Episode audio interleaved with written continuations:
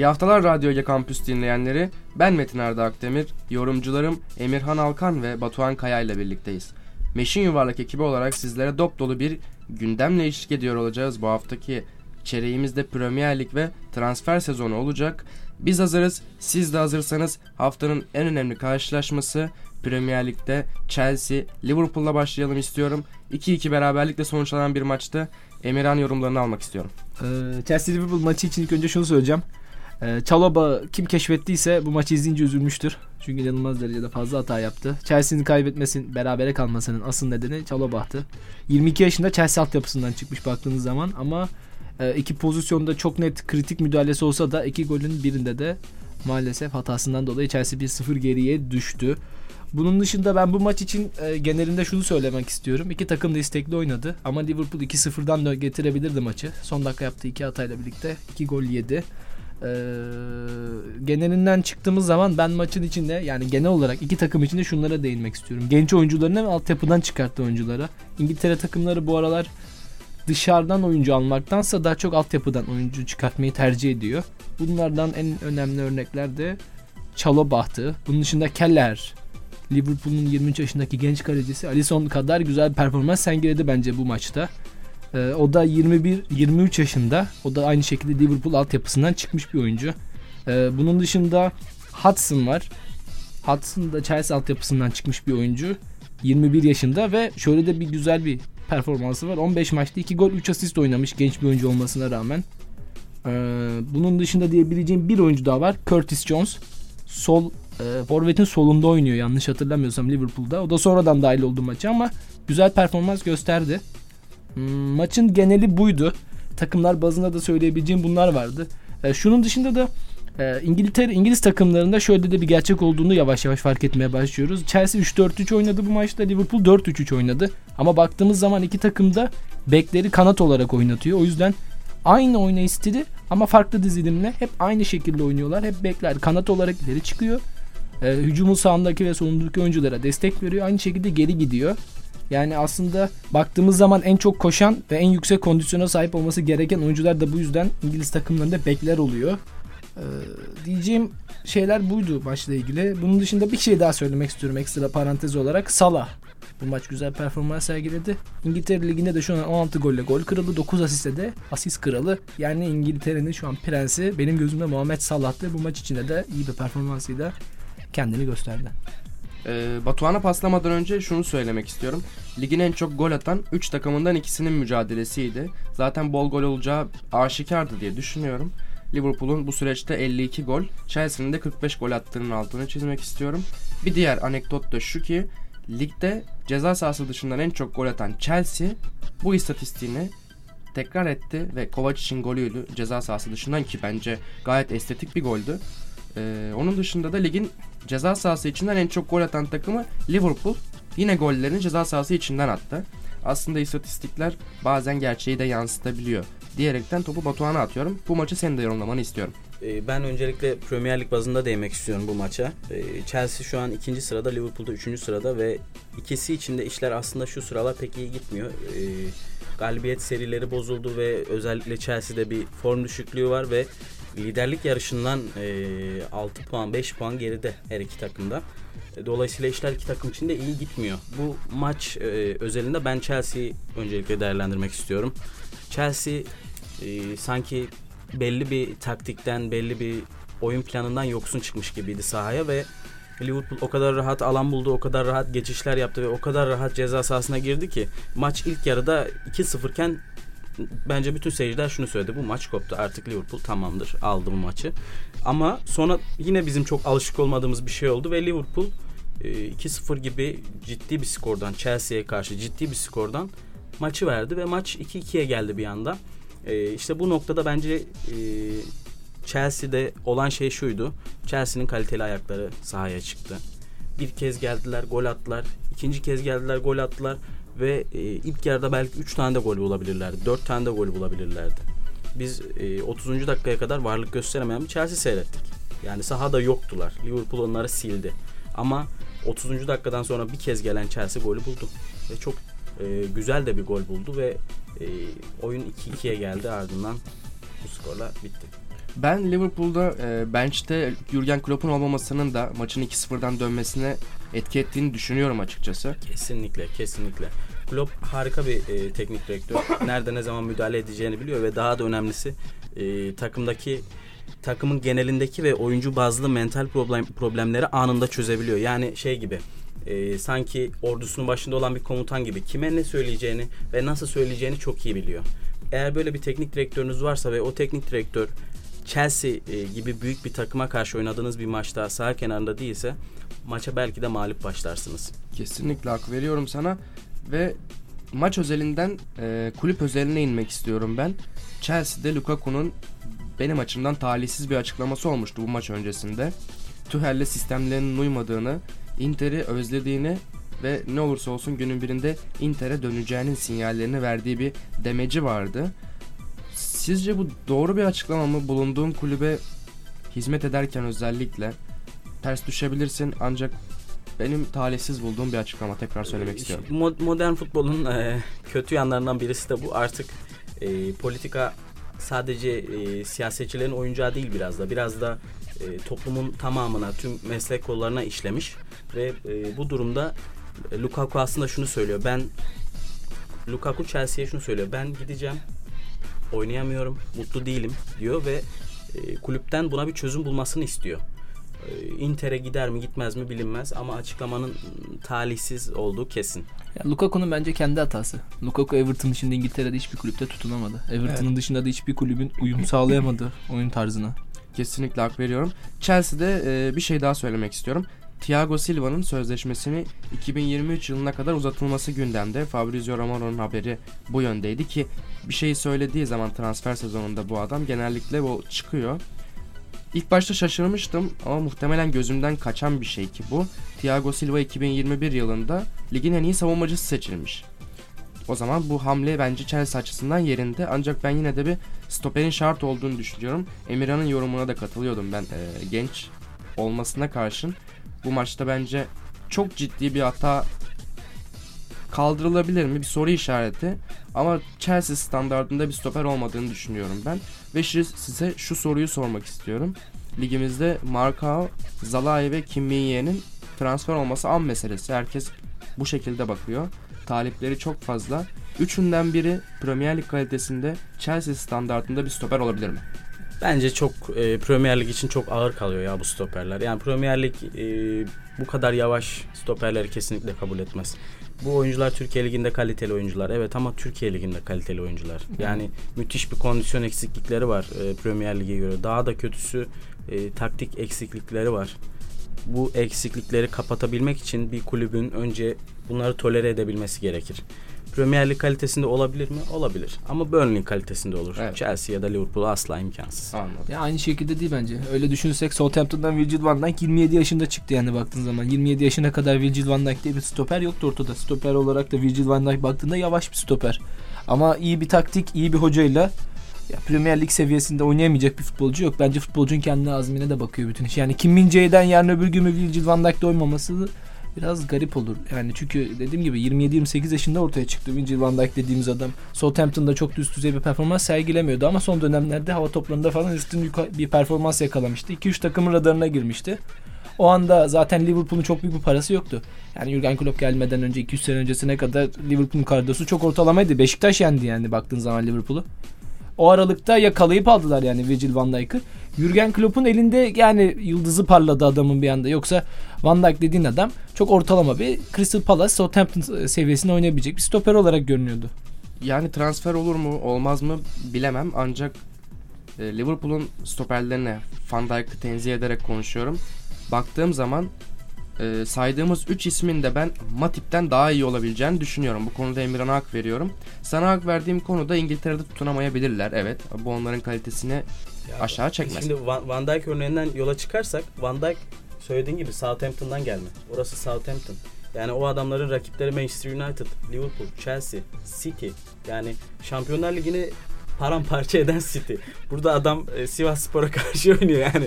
Bir yanlış anlaşılma olmasın ama. Ya öyle bakarsak Cagney de gitti İngiltere'ye sonra geri geldi. Yani bu oyuncunun İşte performansına geldi. azmine Tutu- bakar ama. Tutunamadı geri geldi. ama bu oyuncunun azmine ve performansına göre bence belli olur. Ben inanmıyorum. Çünkü Jamie Vardy de o zaman 28 yaşında 29 yaşında parladı. Leicester City'de çok ortalama bir ama kulüpte. Leicester City'de pa- parladı. Ama Leicester City dediğin kulüp de yani dünyanın en büyük kulübü değildi. Ama- o sezon şampiyon Yine olmayana de kadar. İngiltere Ligi'ndeydi Yine demek de istiyor. İngiltere Ligi. Evet. Ya, ya İngiltere şunu, şunu anlatmak istiyorum. İngiltere Ligi bak mesela ben e, çok böyle e, dikkat çekici bir istatistik görmüştüm ve o kadar şaşırmıştım ki buna.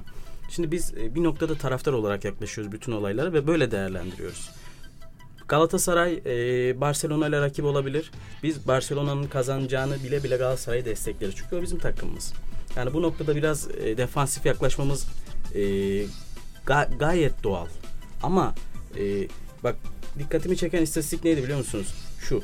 E, Türkiye Ligi'nin o dönemde istatistiği gördüğüm yılı hatırlamıyorum. O dönemde şampiyonu ortalama e, 150 milyon lira gibi bir para alıyordu şampiyon olunca prim olarak e, reklam gelirleriyle vesaire 200 milyona varıyordu bu ve e, İngiltere Ligi'nin düşme hattındaki bir takımı küme düşse dahi reklam gelirlerinden elde ettiği para Türk Ligi'nin şampiyonluğu 3'te 2'siydi.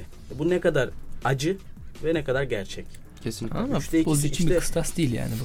Top ya Ya 22-23 yaşındaki futbolculardan bahsediyoruz. Bu adamlar Palmeiras'tan geliyor İngiltere Ligi'ne. Yani Türkiye Ligi ile Palmeiras arasında bir fark yok. Tamam Palmeiras belki genç oyuncu yetiştirmek için klas bir ligdir. Ama şunu kıstas almak lazım. 22-23 yaşındaki bir oyuncu zaten İngiltere Ligi'nden hepsi çıkmıyor bu futbolcu. Neymar dediğin adam bile Santos'tan çıkma bir futbolcu. İkinizin de yorumları benim için değerliydi. Arsenal'la Manchester City maçına geçmek istiyorum. Uzun zaman sonra Manchester City'yi bu kadar ezen bir takım ben görmemiştim. Arsenal beni açıkçası duygulandırdı bile ki eminim ki Arsene Wenger de evinde hüngür hüngür ağlamıştır. Gerçekten takdir edilesi bir ivme yakaladılar. Herhalde Arteta da e, üçümüzün birden ona saldırmasını bekliyormuş. Çünkü takım Programı dinlemiş. kesinlikle dinlemiş. Ee, Arsenal açısından talihsiz bir mağlubiyetti açıkçası.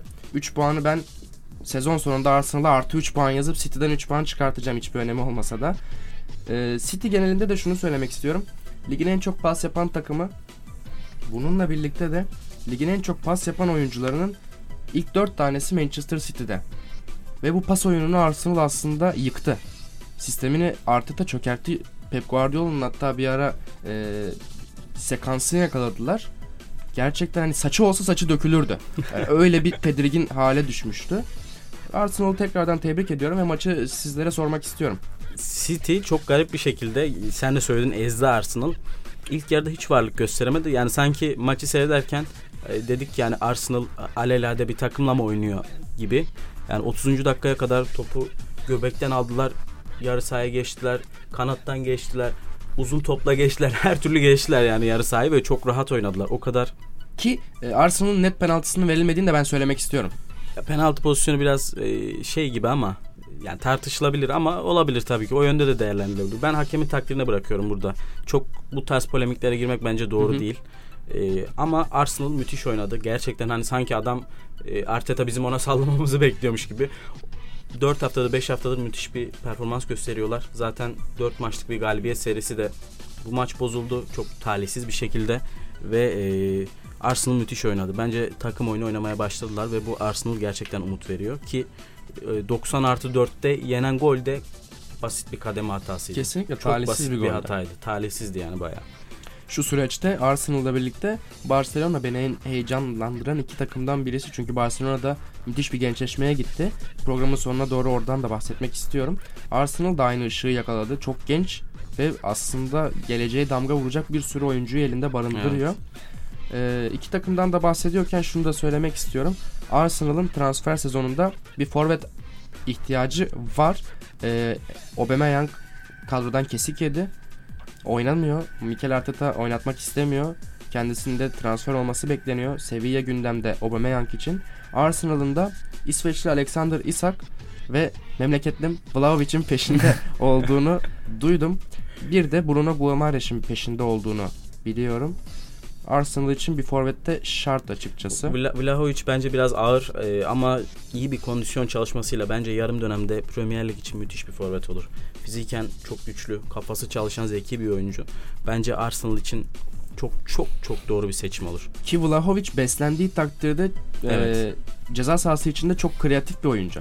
Çok kompakt bir oyuncu. Her an her yerden de İbrahimovic şeyi gibi, modeli gibi. Kesinlikle ve Arsenal'da da e, forvet hattını besleyebilecek çok kaliteli ayaklar var. Evet. Ben Vlahovic'in kariyer planlamasında Arsenal'da kesinlikle yer vermesi gerektiğini Çok, düşünüyorum. çok doğru bir seçim Eğer olur Arsenal. bütçesinin altından kalkabilirlerse. En son Lacazette de bunu yaptı. Planlamasında maalesef tutunamadı ama Ama Arsenal'de. sanki Lacazette e, biraz da Arsenal'ın problemi değildi de Lacazette'in problemi gibiydi diye Biraz düşünüyorum.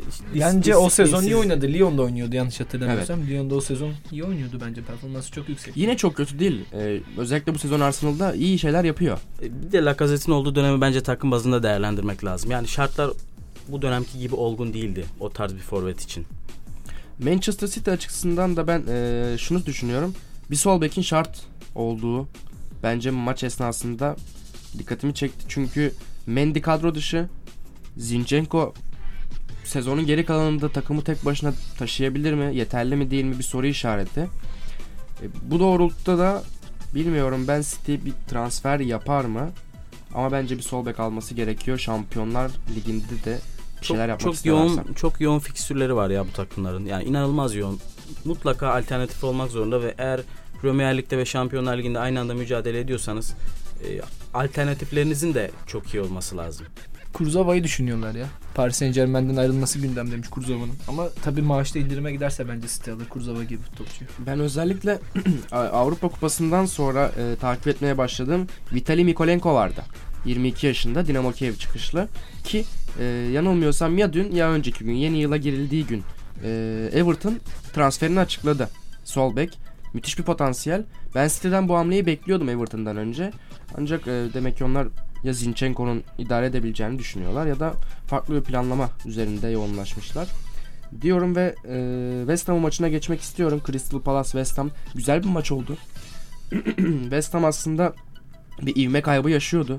Bu maç onlar için de bir toparlanma maçı oldu. 3-2 West Ham'ın kazandığı maçtı bu. Batu sendeyiz. E, West Ham maça çok güzel başladı. İlk yarıda oynadığı oyunla gerçekten hak ettiği bir galibiyetti bu da.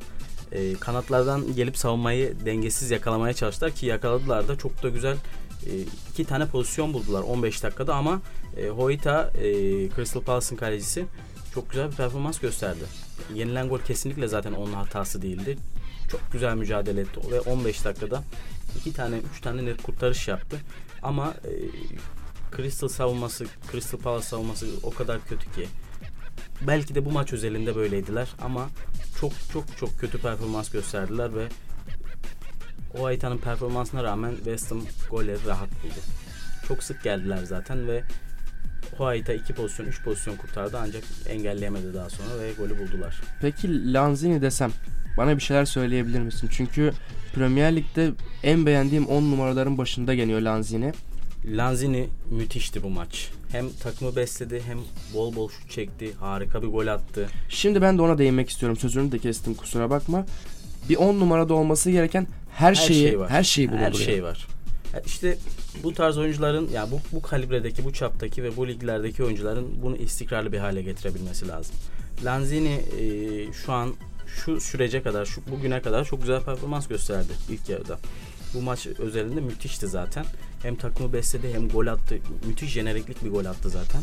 Ve e, yani Lanzini e, takıma bir özgüven kattı bence.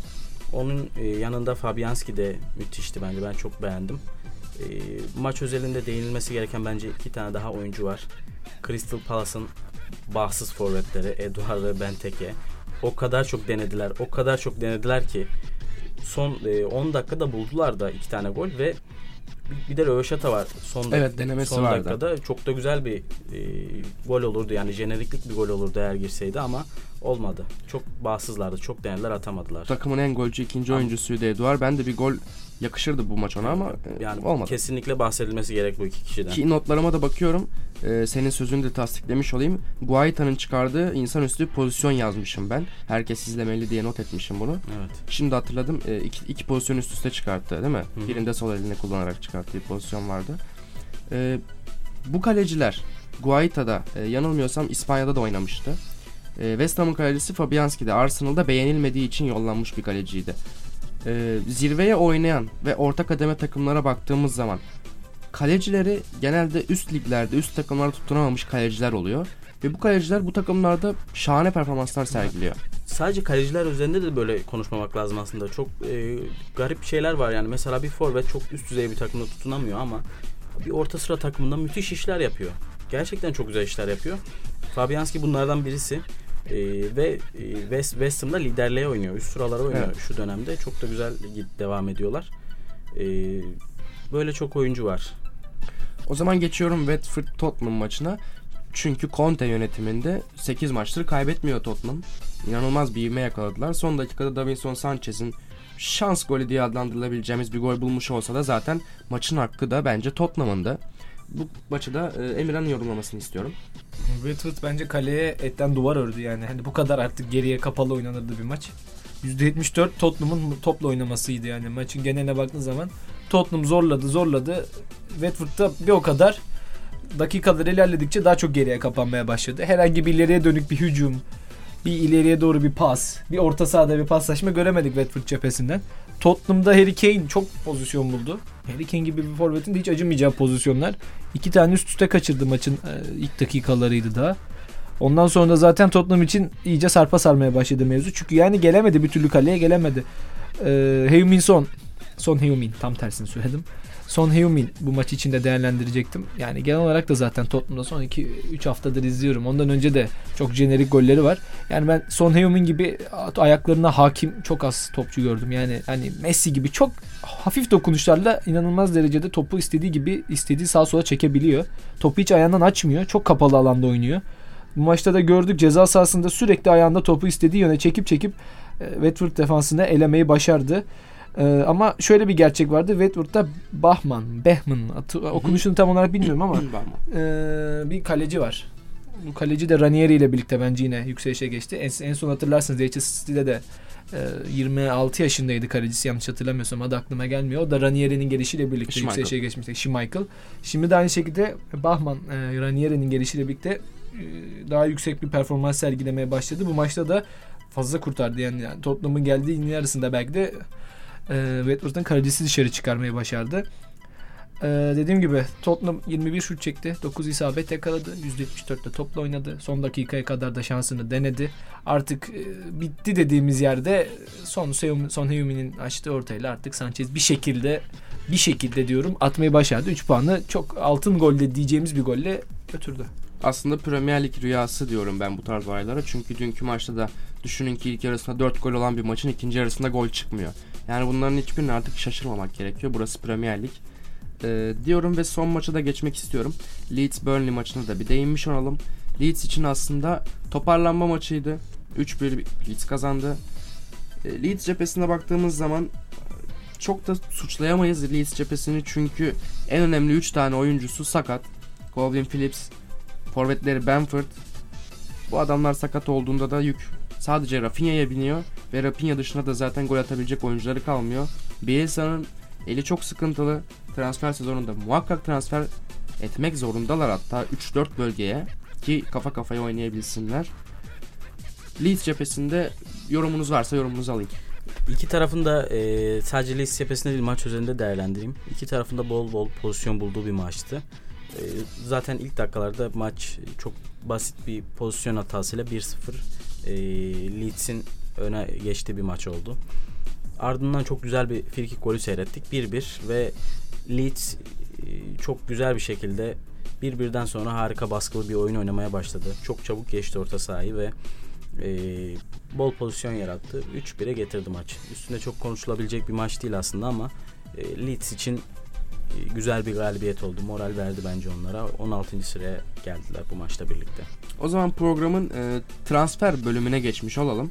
Transfer bölümünde de önce Premier Lig özelinde başlamak istiyorum ve e, bu kapsamda size de sorular soracağım. Sizin de yanıtlarınız önemli. E, Chelsea cephesinde dediğim gibi ben e, stoper şart olduğunu düşünüyorum. Bu konuyu zaten e, hem fikir olduk. Manchester United'da da bir Tuanzebe vardı. Napoli'ye kiralandı. Tuanzebe Manchester United'ın çok fazla ümit beklediği, bel bağladığı bir oyuncu. Napoli gibi bir takımda çok güzel pişebilir. Güzel bir kiralık hamleydi. Manchester cephesinde de tekrar şunu söylemek istiyorum. Sizin de yorumunuzu istiyorum. Ben muhakkak ve muhakkak iki tane stoperin şart olduğunu düşünüyorum. Maguire'ın nesini beğenmiyorsun kardeşim? Dünyanın en dengesiz stoperi. Ne bu çok sürprizlerle dolu bir adam. Yani bence Manchester United taraftarı Neşe katıyor. neşe katıyor. Adrenalin salgılayabiliyor Manchester United taraftarı Maguire sayesinde. Çünkü bir an kurtarabiliyor. Bir anda hiç kurtaramıyor. Yani bu hafta da 3-1 kazandılar ve yenilen golde Maguire'ın o kadar büyük bir savunma hatası vardı ki yani ben yapmazdım o hatayı gibime geliyor. O adam savunmacı olarak doğmamış. Avrupa Şampiyonası da beni çok şaşırttı. İngiltere'nin finale çıkmasındaki en kilit oyunculardan biriydi Maguire'ın stabil performansı. Ancak Manchester'da yani hocamı yemeye çalışıyor ama yenecek hoca da kalmadı artık. Hocam ya. Yiyecekse kaç tane yiyecek çünkü giden gidemez. O da bir soru. Ba- bayağı Evet, gönderdi çünkü. yani Leicester'dan da e, ben orta saha ve stoperin şart olduğunu düşünüyorum. Leicester çok istediği bir performans sergileyemiyor bu sezon. Çağlar'ın takımı. Çağlar olmasa stoper Çağlar bu arada çok yakışır Evet. Manchester United'da. Çağlar ve Mary müthiş olurlar bence Manchester United'da. Zaten milli takımda da beraber oynuyorlar. İkisi de çok kaliteli stoperler sol bek. Santrafor'da Burak Yılmaz. O kadar değil. 10 numarada Hakan Çalhanoğlu. Yanında da Ronaldo'yu Ger- gerçekten bak gerçekten tüm samimiyetimle söylüyorum bunu çok yakışırlar. Çağlar zaten kendisini defalarca kanıtladı. Mary e- eğer e, doğru bir hocayla çalışırsa önü inanılmaz açık. ben taşlanmayacaksam Mary'in İngiltere'de tutunamayacağını düşünüyorum. Evet. Ben, ben bak şöyle görüyorum. Az önceki e, konuya geliyoruz yine. Evet İngiltere Ligi çok ciddi bir lig.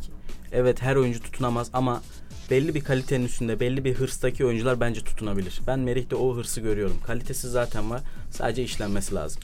Olabilir Çağlar, tabii Çağlar ki. zaten kendini defalarca kanıtladı. Çağlar artık kanıtlayacağı hiçbir şey yok. Evet. Tottenham cephesine geçiyorum. Tottenham'da da e, İngiltere basınına yansıyan haberde adam Traore ile ilgilendiği söyleniyor Tottenham'ın. Bence Tottenham'a çok yakışacak bir adam. Heung-min Son'un bir tarafta, adama Traore'nin bir tarafta olduğu bir senaryoda Harry Kane'in neler yapabileceğini yani hayal bile edemiyorum. Traore'nin ayağı yok ya. Traore sadece adam eksiltiyor koşarı. Traore pas verdiği zaman nereye gideceği belli olmuyor topun. Bir şey söyleyeceğim. Düşünsene adama Traore'sin. Wolverhampton Wanderers'ta oynuyorsun. Ve Emre çıkıp diyor ki ayağı yok. Yani, Yok ama bak İngiltere yani adam basında seni da okuyun. dava etse haklı. İngiltere basında da okuyun yani Traore ile ilgili olan genel olarak yorumlara baktığımız zaman adam çok hızlı. Çok da gerçekten yüksek bir dayanıklılığı var. Ama bu kadar. Traore inanılmaz hızlı koşuyor. Vurdum omzu deviriyor. Ya ben onları tamam. Şimdi ben de İngiltere'de bir stoper olsam Traore üstüme koşsa açılırım. Ya da bilerek düşerim yani ama o kadarla kalır. Evet doğru. Traore gidiyor. Yani şey gibi Traore benim gözümde. Bir ara Fenerbahçe'de Fernando vardı. Evet. Kafayı vuruyordu. Topa da vuruyordu ama bir adım süremiyordu topu. Evet. Ayağına geldiği zaman diyorduk tamam ha rakip aldı topu. Aynı onun gibi Traore benim gözümde. Gidiyor ama pas verebilir mi? Şaibeli. Şaibeli doğru. Son olarak da Newcastle'a değinmiş olayım. Newcastle biliyorsunuz dünyanın en zengin kulübü artık. Bu sezon arasında bundan faydalanamayacaklar ama gündemlerinde Atletico Madrid'den Kevin Trippier ve Barcelona'dan Osman Dembele olduğu konuşuluyor. Newcastle'a yakışacak iki tane oyuncu neler olur bilmiyorum.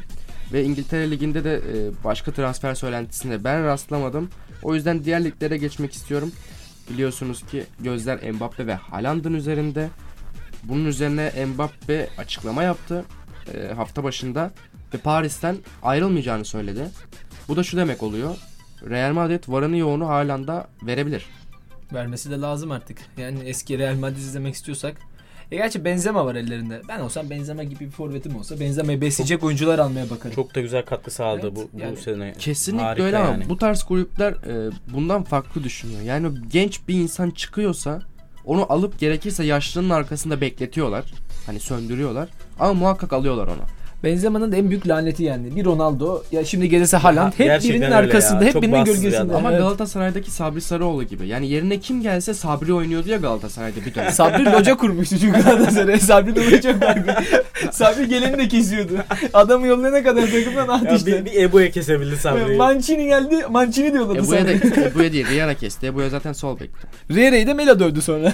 ben burada da Sabri'nin parmağı var. Şöyle bir şey ki e, Jovic'i aldılar hatırlıyorsanız. Frankfurt'ta bir kere yıldızı parladı. Hani sadece bir sezon hani öbür sezonu beklemediler bile. Böyle kulüpler bunlar. Direkt aldılar. Benzema yok etti. Jovic'e şans bile tanımadı. Haaland olursa yani iki tesisten çok- birine yazık olur. Gerçekten öyle yazık olur. Ama United tam Ben- Haaland'ın bence, takımı. bence Bence Real. Madrid'in ihtiyacı yok.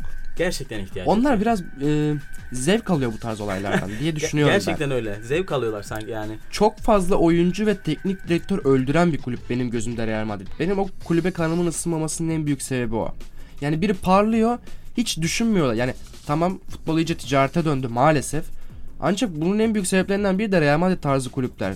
Yani oyuncuyu alırken aslında oyuncunun da bir hayatını, kariyerini planlamasını düşünmek Bur- gerekiyor. Burada e, işte e, şeylerin aslında e, yönetici kurumların finansal fair play daha doğru Ama uygulaması onların lazım. başkanı bunu nasıl düşünsün ki? Yani se- sene başında biliyorsun ki 3. bir ligi yeni bir şampiyonlar ligi kurmaya çalışan bir adamdan bahsediyoruz Evet. Perez'den. Fiorentina. Ya, Yani. Ben UEFA ve FIFA'dan bahsediyorum Anladım aslında. anladım doğru. Finansal fair play'i doğru düzenlemeleri Ya lazım. en büyük Yok, hatası Haaland'ın bir de Ranieri.